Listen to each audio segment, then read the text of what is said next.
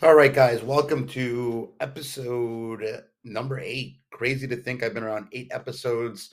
My audience, though, in terms of reflecting back on the 7 episodes prior to this, has shrunk. So it consistently started really high and it's continuously gone down. So hopefully people aren't getting turned off. I'm trying to do something different, give some more information that maybe other podcasts aren't providing, really just trying to be a little more insightful for you folks from a collector, seller perspective. Just doing some things a little bit different than some of the others. And, you know, shout out to some of the other podcasts that are out there. Soccer Cards United primarily. Love those guys. Love what they do. Enzo and Jason, great folks. I've interacted with them quite a bit in the past. So I do advise you guys to listen to those guys if you haven't yet. I think all of us can support each other.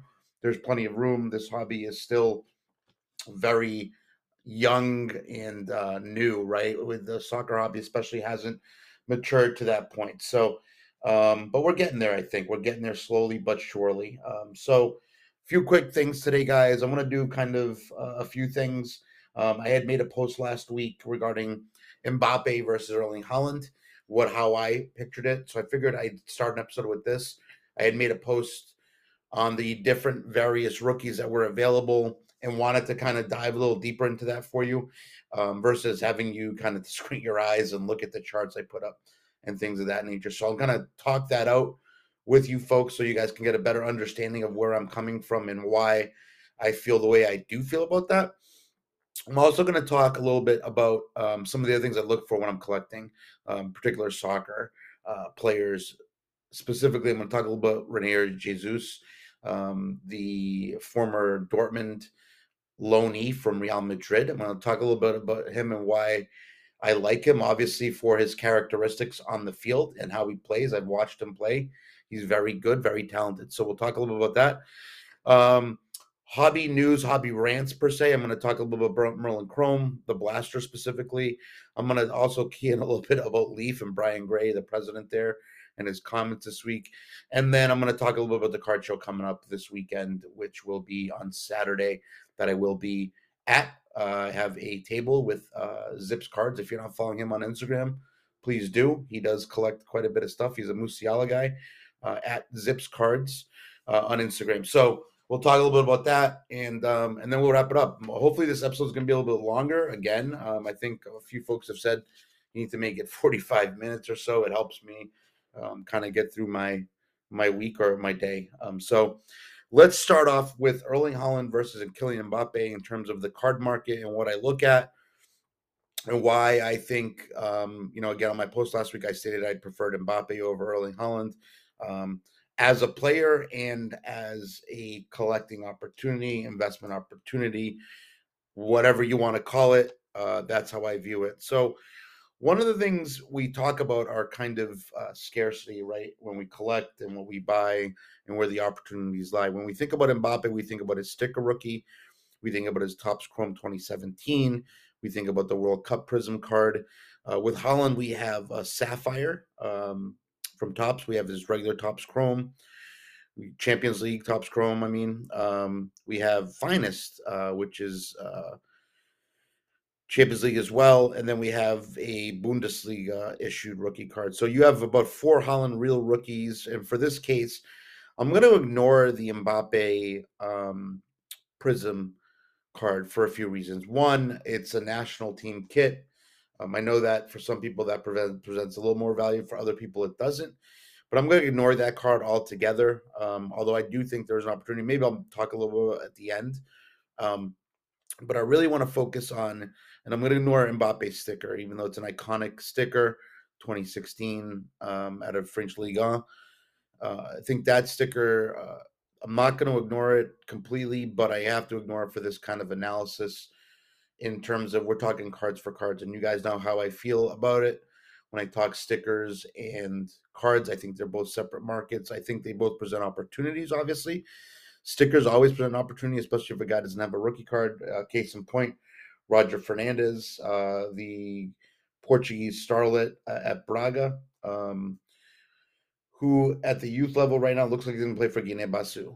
I would imagine that'll change as time goes on. There are a few different requirements for him to be able to be back on the Portuguese national team, which I believe he will be at some point. So, but his sticker, obviously, different opportunity there.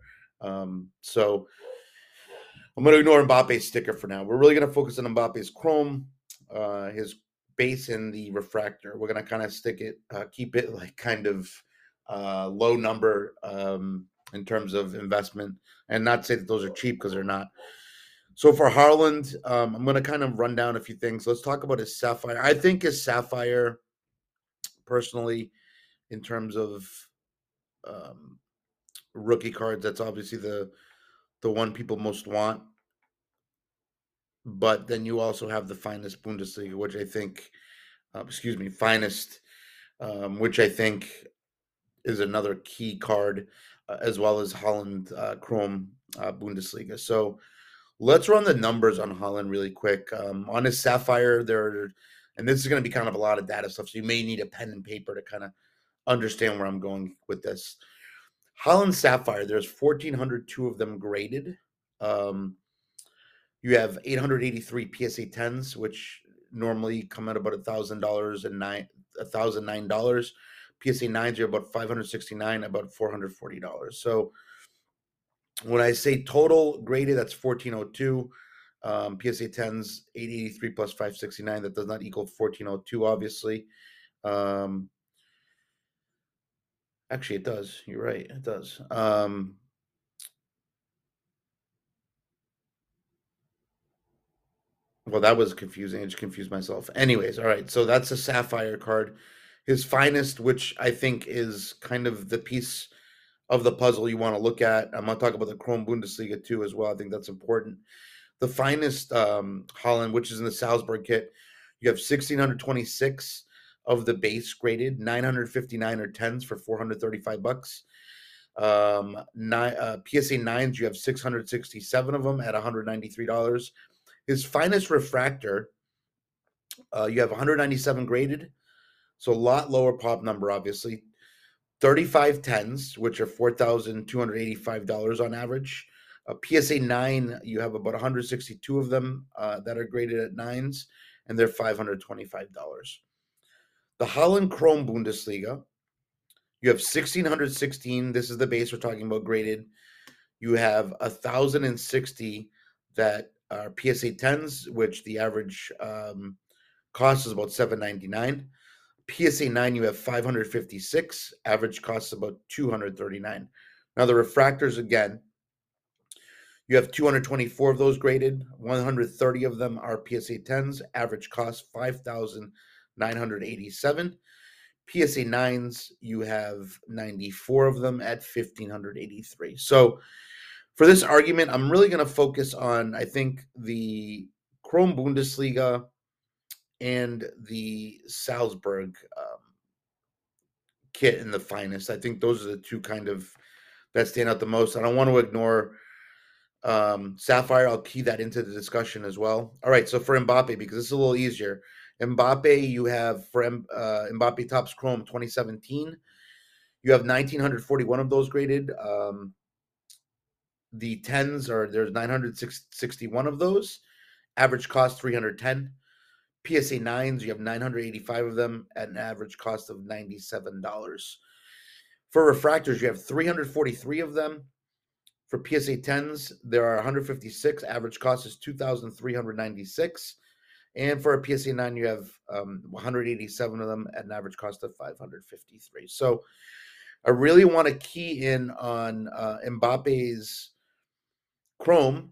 Obviously, those are the only ones we're talking about, the Chrome and the Refractor Edition. And I want to kind of talk about them in comparison to Haaland's Finest in the Salzburg kit and Haaland's Chrome Bundesliga. I think that's where we see kind of the most comparable values, I would say, in terms of what we're looking at, in terms of pop counts as well. There is some significant kind of discussion that could be had on Haaland's Chrome versus Mbappe's Chrome, so maybe we'll touch on that a little bit later. But let's take a look at the Finest, for example, versus Mbappe's Chrome. You know, the pop counts are similar. So this is the Finest Haaland in the Salzburg kit. 1,626 for Haaland. Mbappe's total is 1,941. So it's about the same. Yet, this is the base we're talking about. Yet, the Mbappe is only $310, and the Finest Salzburg kit is $435. It's a $125 difference. That's a big difference. The pop count, just so you get a kind of an understanding, Finest Salzburg kit for Haaland, PSA 10, is 959, and Mbappe's base pop count for 10 is 961. So basically the same, but we have about $125 difference. Why is that? I'm not sure. I don't think that's justified, but we'll get to that at the end. PSA 9s, again, another $100 difference. Finest Salzburg, 667 of them at $193.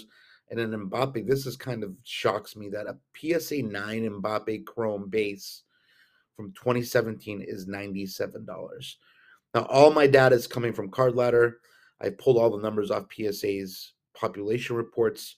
This is reflecting PSA only, not the other grades, the other grading companies. I just feel these are the most important, and these are the most important to look at. So that's interesting, those numbers. Let's look at Haaland's Chrome Bundesliga, total 1,616. Again, Mbappe Chrome base, 19, excuse me, I made an error there. Haaland Chrome Bundesliga, PSA 10s, 1,060.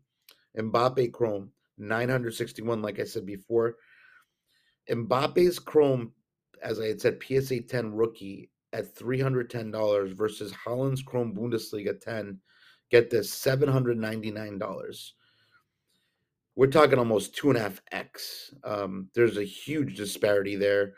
Higher pop count on the Bundesliga Haaland Chrome, higher cost. I'm not sure I understand that either. I'm going to make some assumptions towards the end. Really crazy numbers if you think about it. PSA 9, Haaland Chrome Bundesliga, 556 total pop count of a PSA 9, 239 average cost. Mbappe Chrome, again, I know I've said these numbers before. PSA 9, there's 985. So we almost have double. I get that part in terms of pop count, but only $97. So 2x on Haaland versus Mbappe there. The interesting part now comes with the refractor. So when we talk about refractors, we're talking Mbappe Chrome 2017 refractor. PSA 10, 156 of them. Only 343 have been graded. And those cost 156 PSA 10s, average cost $2,396, so $2,396. Haaland's Finest refractor in the Salzburg kit, a PSA 10 is pop count's 35, so significantly lower, $4,285. That's crazy amount of money. We see more alignment when it comes with the PSA 9s versus each other. The Chrome refractor from Mbappe is 187 PSA 9s at $553. And then the Finest refractor for Haaland is about 525, 162 pop count. So generally about the same, on equal wavelength there. The refractor from Mbappe seems to be worth about $25 more or so. So a little more balance there. That makes sense to me.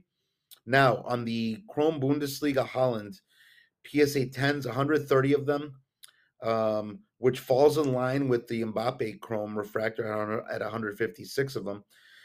But the Haaland refractor in a PSA 10, there's 130 of those, right, at $5,987. Mbappe's is $2,396. The pop count is virtually the same, but Haaland costs almost, it's almost 3x more, so 2.5x there again. Haaland's more expensive. Haaland PSA 9, there's 94 of those. Refractor from Bundesliga at 1,583. And then the Mbappe refractor PSA, and there's 187 of those, so virtually double the pop count of a Haaland. And that average cost is $553. So we're talking a Haaland refractor PSA 9 from Chrome Bundesliga is going to cost you 3x what an Mbappe PSA 9 costs refractor.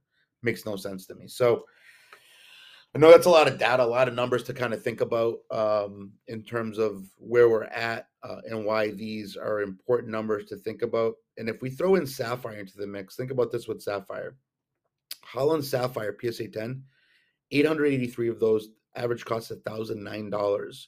Mbappe's, and I'm talking just base, Mbappe's base, PSA 10.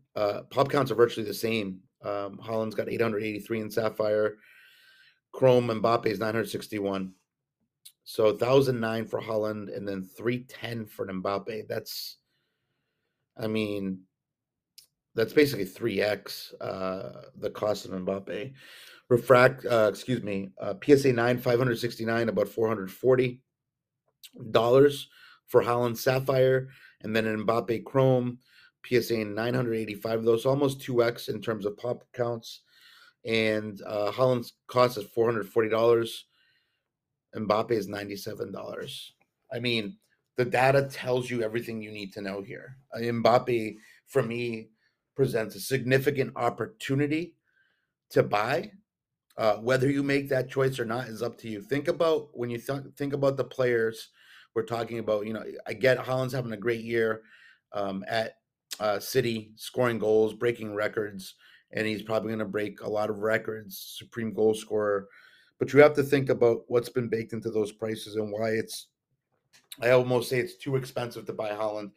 I think they baked into the fact that he's going to be an all-time great goal scorer already. Obviously, Premier League title possibly baked into that, possibly a Champions League title baked into that, although I don't think they'll win the Champions League. I just don't think Pep's got it in the big games. And then Mbappe, right? You may be sitting there, well, Mbappe is at the World Cup. If he doesn't have a good World Cup, his cards could drop further. Yes, they potentially could, or the market's just correcting itself, and we just haven't seen that across Haaland's yet. Things to think about. Mbappe's won a World Cup. Haaland's never won a World Cup or even gone to a World Cup, all right? So that's one thing to think about. Mbappe, he's been a scoring leader in France. I think it's 4 years going on now, and a lot of you might say, that's a Farmers League, it's a Farmers League. Well, Haaland was in the Bundesliga. It was never the top goal scorer in that league. Obviously, Lewandowski was there. But there was a year where he finished third, and the second-place finish was Andre Silva of Portugal. So think about that for a second. Who plays on the better team? I mean, arguably, we could at this point say that Haaland plays on a better team with better players. PSG, although I think they will be a challenger to City for the Champions League title. So that's something to kind of consider, who's got the better parts around them, better talent around them, who's got Kevin De Bruyne and Bernardo Silva feeding balls. Does Mbappe perform better at that point, or does Mbappe have the same type of quality players? I think he certainly does have really great quality players, but you need to think about those kind of factors that tie into it. So One thing I would say, though, with Haaland, and this is not a detractor or something that you should do, I do think that the Finest Haaland Salzburg is an opportunity. It's kind of his first, let's call it Champions League kind of kit card, where he was, in his first kind of Champions League team. That does present an opportunity. I think that the PSA 9's the base there, may have a little opportunity. The 10s also probably have an opportunity. It's just a card that I would prefer to have in terms of if I was chasing base in the lower end. I'd rather have him in a Salzburg kit, obviously.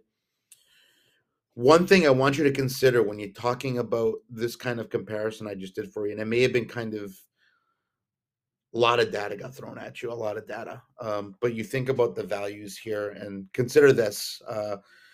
If you wanted to buy a Haaland refractor from Chrome Bundesliga, it's going to cost, a PSA 10 is going to cost you $5,987. Okay.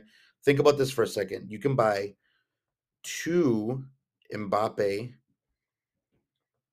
refractor PSA 10s and two PSA 9 refractors as well. What would you rather have? Where's the opportunity there? Where's the long-term play there? I think it's in the Mbappes. I'd rather have those, that choice. If I had a choice, if somebody threw a Haaland PSA 10 Chrome Bundesliga in front of me refractor for $5,987, I'd probably go and just buy the two Mbappes, the PSA 10 refractors, and the two PSA 9 refractors as well. Some of you may say, well, why are you using that card? You could use other ones. Okay, even with the Finest, think about the Finest. Finest refractor in a Haaland $4,285 for a PSA 10. You can still buy a bunch.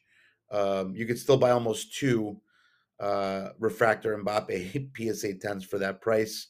Granted, the pop counts are different. Finest Refractor PSA 10s, there's only 35 of the Haalands, and with Mbappe, there's 156. So not a huge kind of, they're both low pops, so just consider that for a second. Again, I kind of wanted to explain this on a show because I thought it might present some value for you when you're looking at cards and what I look at in terms of the analysis and why certain things are overvalued or overpriced. I think Haaland's overvalued. Obviously, I think they're baking into that price kind of future success, obviously. We see that in the other sports. If you look at Luka Doncic, his cards were extremely expensive for a while. They still are. They've corrected themselves a little bit, though. So when there's young kind of hype and young players like this that are really performing at exceptional levels, which Haaland is, you know, there's that chance where you may be buying in too high. But as a collector, you may not care, right? I mean, I just got a Gonzalo Ramos. I traded a Moritz Seider PSA 10 Young Guns for it.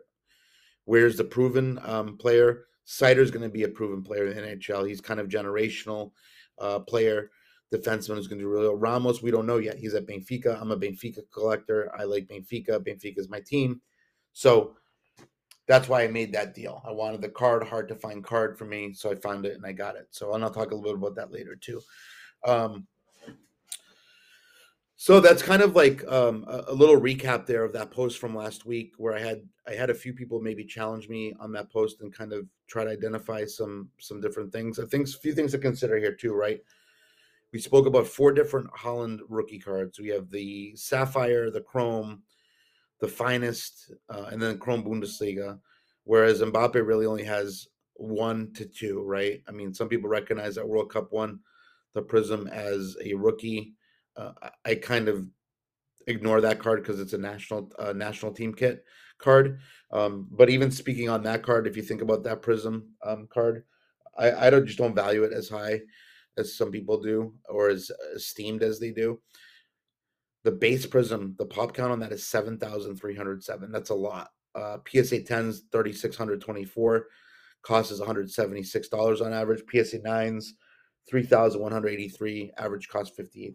So, but if we look at the silver Prism, which is a little more elusive, you have a pop count of 536, PSA 10s 270 at $1,656, and the PSA 9, 266 of those at $426.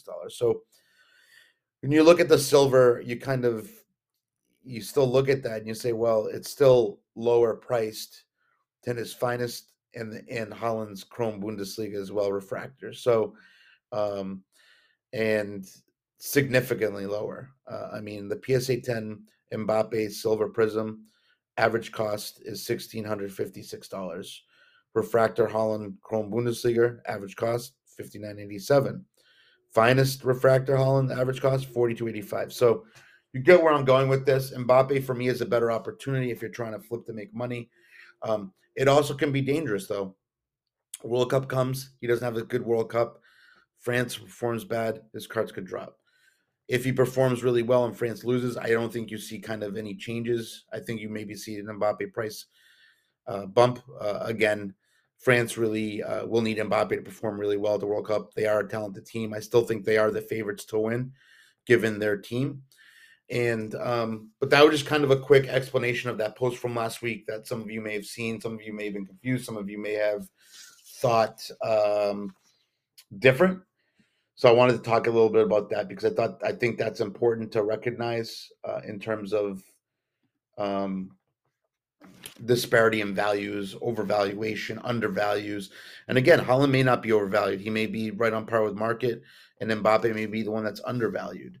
In terms of personality, there are a few people that now prefer Haaland over Mbappe. They say Mbappe is a prima donna. They say Mbappe is this. Well, we've gone through this already with Messi and Ronaldo. I think this is kind of a media thing where the media kind of bumps a player into the villain role and another player into the let's say, hero role. You have a hero and a villain. And for a long time, Ronaldo was the villain and Messi was the hero. If you think about that comparison, happens all the time in sports when we're comparing athletes with each other. In some sports, you may not even see that because there is no comparison or there is nobody available to even challenge another player in terms of how great they are. In case in point, NFL, Tom Brady. NBA, we've always talked about LeBron, Jordan, and those comparisons. And it seems like LeBron's the villain. I'm kind of on that side because I'm not a big LeBron fan. And then Jordan's the hero, or vice versa. You know what I mean? So think about those things. Those things all factor into these valuations. But if Mbappe performs well at the World Cup, I can see those significant jumps in those cards. I think they present a supreme opportunity. Unfortunately for me, I only own 2 Mbappe Chromes, PSA 10s base. I bought those back in February, I think, or January. I can't remember. And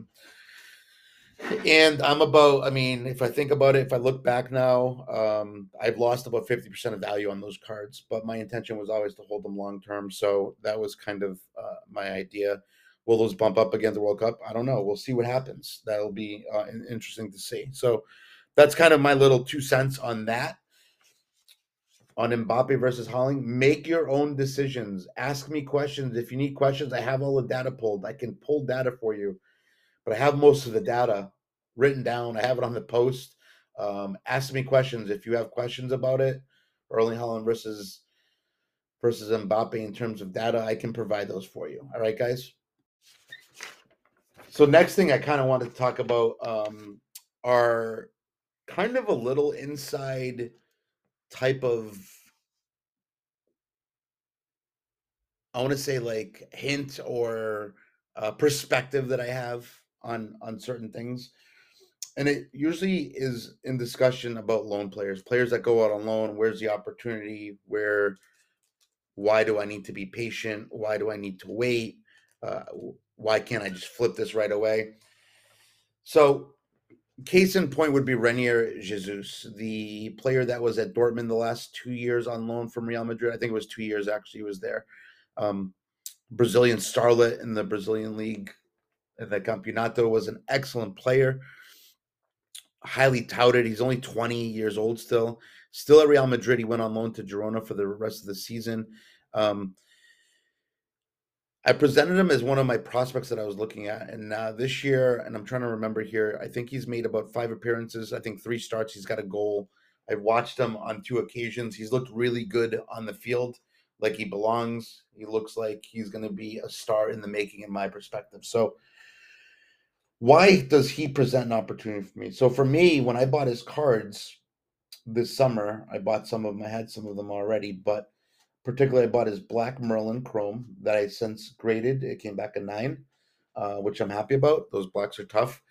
And I have a gold of 50 that came back a 9 as well. I bought those this summer, relatively low entry points for both. I think I got both of them combined. I probably paid $78, something like that. Something really stupid cheap in terms of Reinier Jesus and his upside. Again, we go low risk, high ceiling. So why I bought those 2 specifically this summer when I had some of the SP stuff from Sapphire, and I have some of his numbered stuff too from Sapphire.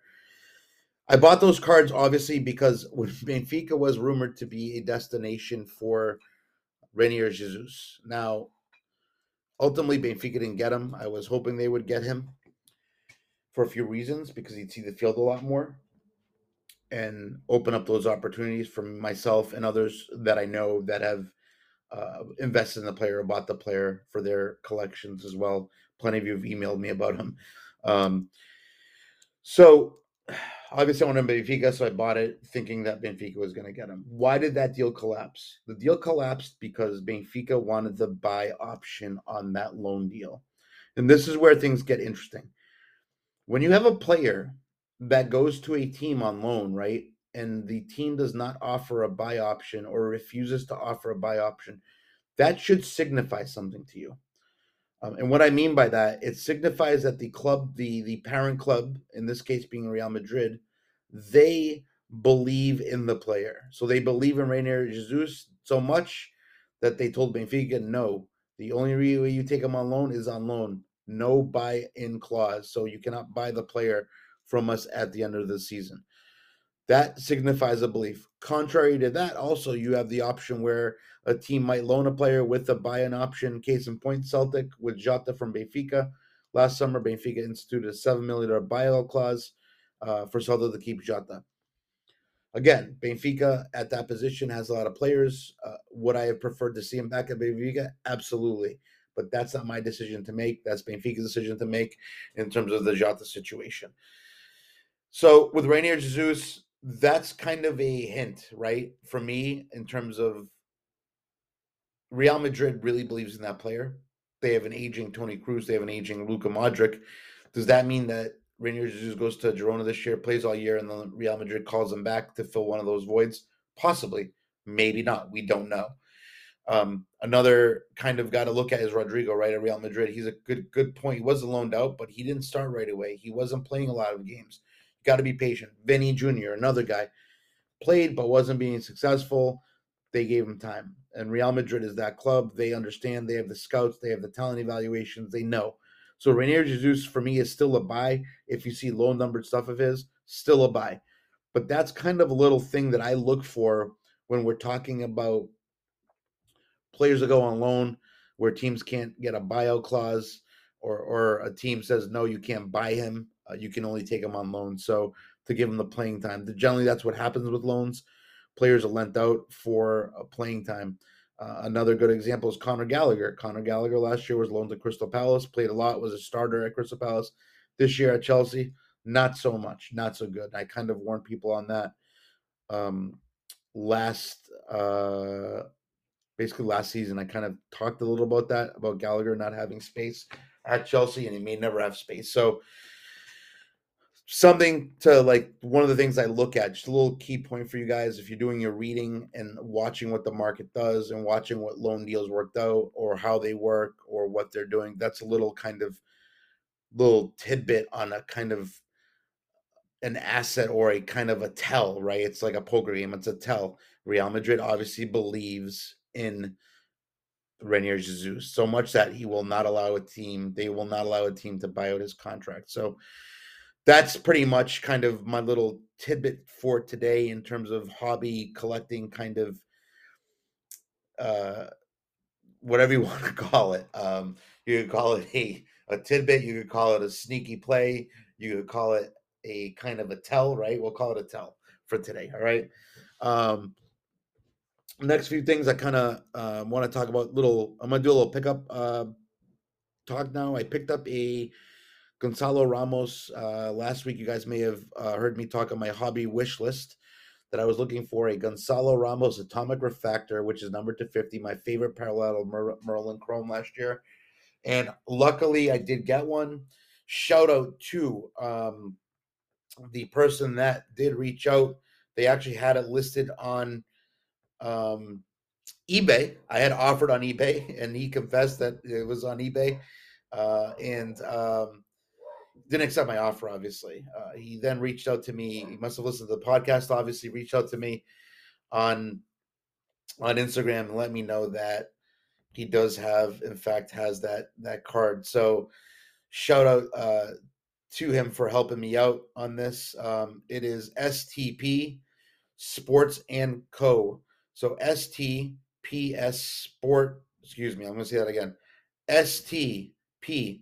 Sports and Co.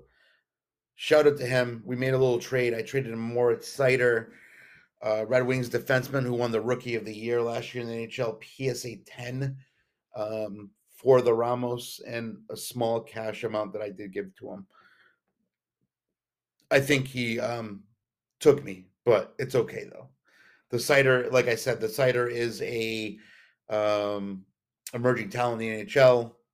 PSA 10, Red Wings player, big market. So hopefully he does well, but I got what I wanted as a collector. I got what I wanted, what I wished for. So I'm very happy about that pickup. It's in a SGC slab too. It's a 10 in SGC slab. I think I'm going to cross it to PSA. Looks great in the SGC slab, but a lot of my stuff is PSA. So I'm probably going to cross it over. Not sure yet. So the way that works over with crossovers for PSA, for those that don't know, you can send the slab over to PSA. They'll look at the card from the outside, examine it, look at the SGC grade, obviously, and if you want it slabbed in a PSA slab, if it meets their criteria of, let's say, a 10 like this one has an SGC slab, they'll slab it for you. Or vice versa, you can put a minimum grade. So if I send it over and say, as long as it nines, at least a 9 from PSA, then they put it in a slab, a PSA slab at a 9. So that's what they do. Now, you get charged either way. So that's important to note. If you have SGC slabs you want crossed over, you're going to get charged either way for that, whether it's in the $22 bulk or $30 bulk or $50 area. That'll be up to you ultimately what the card's value is. So that's kind of a little hint on how to do that. You can just send that as slab into PSA. They'll look at it from the outside. If they think it's going to 10 in their slab, they'll move into a new slab and you'll pay the difference. If it doesn't, if you want it to meet a certain grade requirement, you still have to pay regardless. No matter what, you'll have to pay either way. So that's kind of my little pickup from last week. I also grabbed another Raphael Leon rookie red ticket out of Chronicles 1920.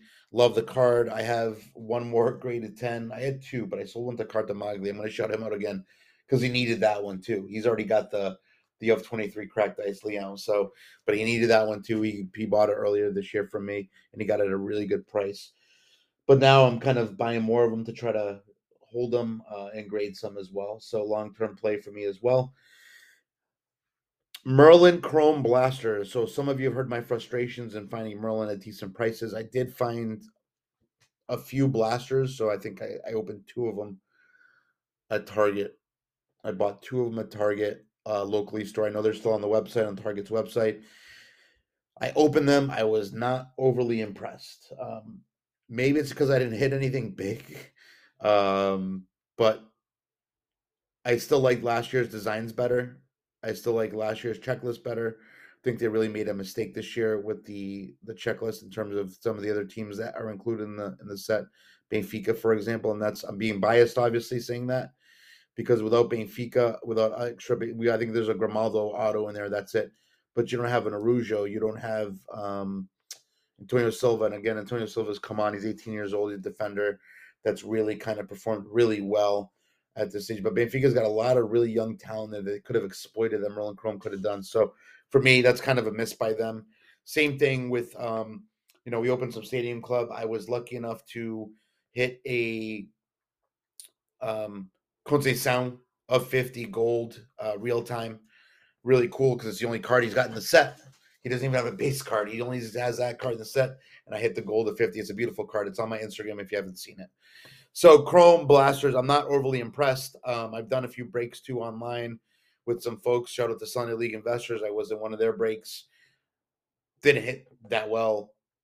You know, it is what it is, right? So if you're having fun, that's the most important. A lot of those guys in there, they're guys that are long-term holds as well. This is not last year's rookie class. There's a lot of opportunities. So you guys got to think about that.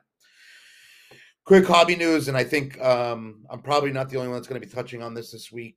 I'm recording this on Thursday, so I would imagine other podcasts have probably touched on this. I think Sports Cards Nonsense touched on it earlier this week on their episode. Leaf and Brian Gray's statement on their soccer checklist and their people that are selling the boxes for under retail for that product. I'm not going to say much about it.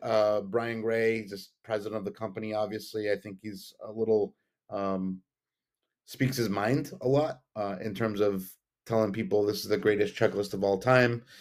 Hard to say because a lot of those guys are improving talents, and we've seen big checklists where guys don't prove to be out very good. Even last year's products, we have Chrome and Merlin and a lot of really excellent future stars in there. Whether they become stars, we'll see, right? It's very kind of limited. So I am not a Leaf guy. I know some of you have asked me questions about Leaf. I will not buy Leaf. I don't buy unlicensed products. I just don't believe in it. I don't like it. It's kind of, it is what it is. If you like it, hey, all you. If you enjoy it, then it's all you. I just don't like products where you have even the patches. The autos are pretty cool, but when you have a player where there is he's wearing a uniform, but there's no badge on it, no team, no. I just find those kind of awkward for me, and they just don't look right to me. So, but if you collect it, cool. But just a quick note on them, on that product. It is what it is. I think, you know, he's obviously unhappy that stuff is selling for under retail, but the market doesn't, I don't think our market ever asked for that. I don't think we've ever asked for kind of that product. And if you consider the other sports, especially with the NIL deals with the NCAA, you'll now see kind of a flood of products coming in of college, collegiate players and certain brands and things of that nature. So, but if you collect that stuff, good for you. And if you like it, you like it. So buy what you like and leave it at that. That's all I'm going to say about that topic. I don't want to talk too much about it. He was kind of insulting to the hobby. So, but to each their own in what you choose to buy and what you choose to collect. Quick note, Saturday, I'll be at the New England Card Show. I am setting up at the show. I'll have a table, table 112 and table 113. Joining me will be Zips Cards. He's got some soccer as well. I'm bringing a lot of value boxes, a lot of hockey with me. I'm not going to bring a ton of soccer with me. I'm going to bring some stuff, lower end stuff too, nothing crazy. Some of the stuff I'm going to keep at home because I don't want to sell it. And usually if you keep stuff at home that you can't, it prevents you from selling it no matter what. I may bring some stuff to show off, like some people like to do, to people that are looking at stuff and they're wondering. So stop by my table. I'm at table 112 and table 113. I believe that's kind of the middle of the hall. I can't remember. Towards the back. I'm kind of pissed we got thrown in the back, but it is what it is. We were kind of late to this. I am going to have some good value boxes. I'm probably going to put together, if I have time on Friday night, some soccer starter collecting kits and some hockey ones too for kids. I have a lot of base of stars and things of that nature that I can create these kits where somebody can get into the hobby at a real low price. I'm thinking of doing something like $5 or something like that, where they get like, you know, 100 cards or something. And we'll throw a bunch of stars in there and that thing. We'll throw some inserts in there. You know, I think the kit's probably going to be valued probably at $20 or so. So I want to do something to kind of promote the hobby. And I'm going to use, I have a bunch of hockey tins. If you guys know those hockey tins that they sell at Target and Walmart, Upper Deck sells the tins of hockey. I'm going to reuse those kind of like a little nice recycling measure and use those kind of starter kits to try to grow the hobby a little bit for any kids that are coming into the show or coming to the show. I think it might be fun to do that. We'll see what that does. And I'll keep you guys updated, but I'm going to have some value boxes. Nothing crazy will be in there. We'll have some stuff. If you're collecting particular stars and things of that nature, they will be in there. Hockey collectors, I'll have quite a bit of hockey with me. So it'll be fun. So make sure you guys stop by, follow me. Maybe we'll do some lives while we're at the show on Instagram. And yeah, so periodically I've been getting on Whatnot as well to do some single sales. I did some today and it went really well. Sold some slabs. Had a few people try to negotiate me on some things. I worked with some people, but some others I did not. I want to be clear on some things that I do sell. I have a bottom line number for me personally. And as many of you know, I do sell a lot of things under comps. I do. It's just the way I am, the way I want to be. Certain things I will sell at comps. Certain things sometimes I command more than comps. It just is what it is. Just like when I buy some things over comps, I have done that before. Case in point, the Ramos, Gonzalo Ramos. I definitely overcomped on that card, but it's fine. It's a card I wanted. If it's a guy you believe in, you pay for it. So, guys, I think this is going to be it for me. I think we're approaching our 40-minute kind of threshold here. Pretty good episode, I think, in terms of some of the stuff I talked about. I really want more participation from you guys. If you guys can send in your questions, we can have kind of a whole area on that. Next week, I will have a guest on this show. That is my goal, is to have a guest next week for sure. I know it's been kind of crazy for me personally, probably crazy for all of you too as well, getting things ready for the fall. Summer's over, sad. And we will do a World Cup show soon too as well. I also am going to have, at some point, we'll have Jeremy on here to talk U.S. soccer as well. They've been disappointing. Oh, here's another topic I forgot to talk about. kind of my observations this week from some of the international break. U.S. disappointing me. I was born here. Obviously, I root for Portugal, too. My parents are from Portugal. But USA is disappointing me. Loads of talent. Or are we overevaluating their talent? It could be that point that we may be overvaluing that talent. We don't understand. Maybe 2026 is the real time for them. We'll see. I think 2026 is the year to have higher expectations. I think this year, really, getting out of the group would be a really good goal for the U.S. Tough group. I think it's tough. Whenever you have England in your group, it's going to be tough. And you have Iran. It could be a politically driven game. It's just how it is with those games. Soccer is kind of one of those sports where the cultural and political walls are kind of meet each other when you think about it. My other frustration, Portugal. Some of you may disagree with this take I'm going to have on Portugal, but some of you might not. Portugal dominated that game for 70, 75 minutes. They were in control of that game against Spain. They knew they needed only a tie to get to the Final Four of the Nations League. And as in typical Portugal fashion, Fernando Santos, very conservative play, brought in subs after the fact that we needed them. He had them sit back, obviously, at that point. Oh, all we need is a tie. That's all we're going to do. His time is ticking. I don't think Portugal is going to make a move on a coach for the World Cup. It's too close. I think it's too soon to make that move. I think it's a little late for that. Thank you for the 2016 European Cup title. Many of you forget they did not win one group game. They tied all their games, and I think they lost one, if I remember correctly. But they tied all the games to advance. So, and then they started kind of winning as they went along. But his time, I think, is coming to a close probably after this World Cup. I see a lot of kind of things on there I don't like in terms of the lineup. William Carvalho, good player, very good player, been very social, a guy that could be really optimal for the bench. Excellent, you know, midfielder, very excellent player. But I think starting somebody else there is going to be to their advantage. We have to look at some of the young kids. Sanchez, you got to look at Vitinha. Bring him in. Vitinha is starting at PSG right now in many of the games. So got to think about him in terms of that role. Also, you got to figure out a way to get Leon on the field to start continuously. He started that first game during the international break, and then this week he came on as a sub. I think you have to look at Ronaldo. I think you really do have to look at Ronaldo and say, Ronaldo, I think your time is done on this team. I don't think his time is completely done. I think he would be a good super fit for a super sub type of 60, 65 minutes, kind of like Rui Costa did at the 2004 Euros, where he started the first game and then he came off the bench after that, and Ronaldo was introduced. So, Ronaldo, I love you. I love your play. I love what you've done for the game. I love what you've done for Portugal, but I think it's time for you to consider yourself a super sub. And if Portugal can figure out a way to get Bernardo Silva, Raphael Leon, João Felix, and then either Gonzalo Ramos as the striker. I know that's kind of, I'm wishing for something to happen, but I think it's there. Or Jota at the striker position from Liverpool. I think those front three with João Felix kind of falling behind, giving free rein to run forward or run back to help the top of the midfield. I think that's the goal here, to do that. And then you have João Cancelo and you have Dalot really playing really well. So you have to think about those guys. Nuno Mendes playing really well.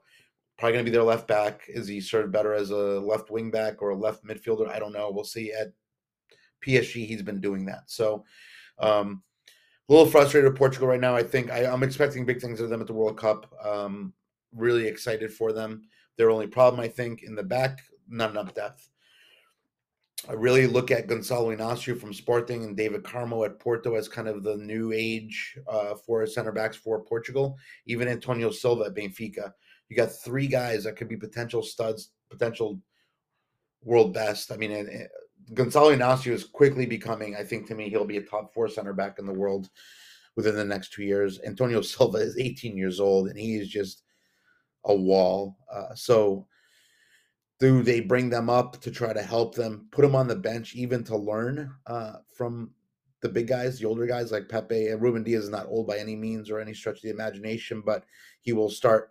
But I think you have to bring some of those younger guys, get them ready for kind of the transition. We have a generation that's excellent generation, a lot of upside, lots of talent, but they don't have the depth in the back. I think Brazil suffers from the same problem, and I think that's why Brazil's probably not going to get out of the quarterfinals. I could be wrong. I just don't see how they're the favorites, according to Las Vegas odds makers, but we'll see what happens. I think it's going to be exciting. I'll do a World Cup show probably in a few weeks and kind of break down some of the different teams I'm looking at, some of the different players I'll be looking at, some of the opportunities that may arise, some of the rising stars that you might not know of that I think will have a great World Cup. But as always, guys, thank you for listening to my episode.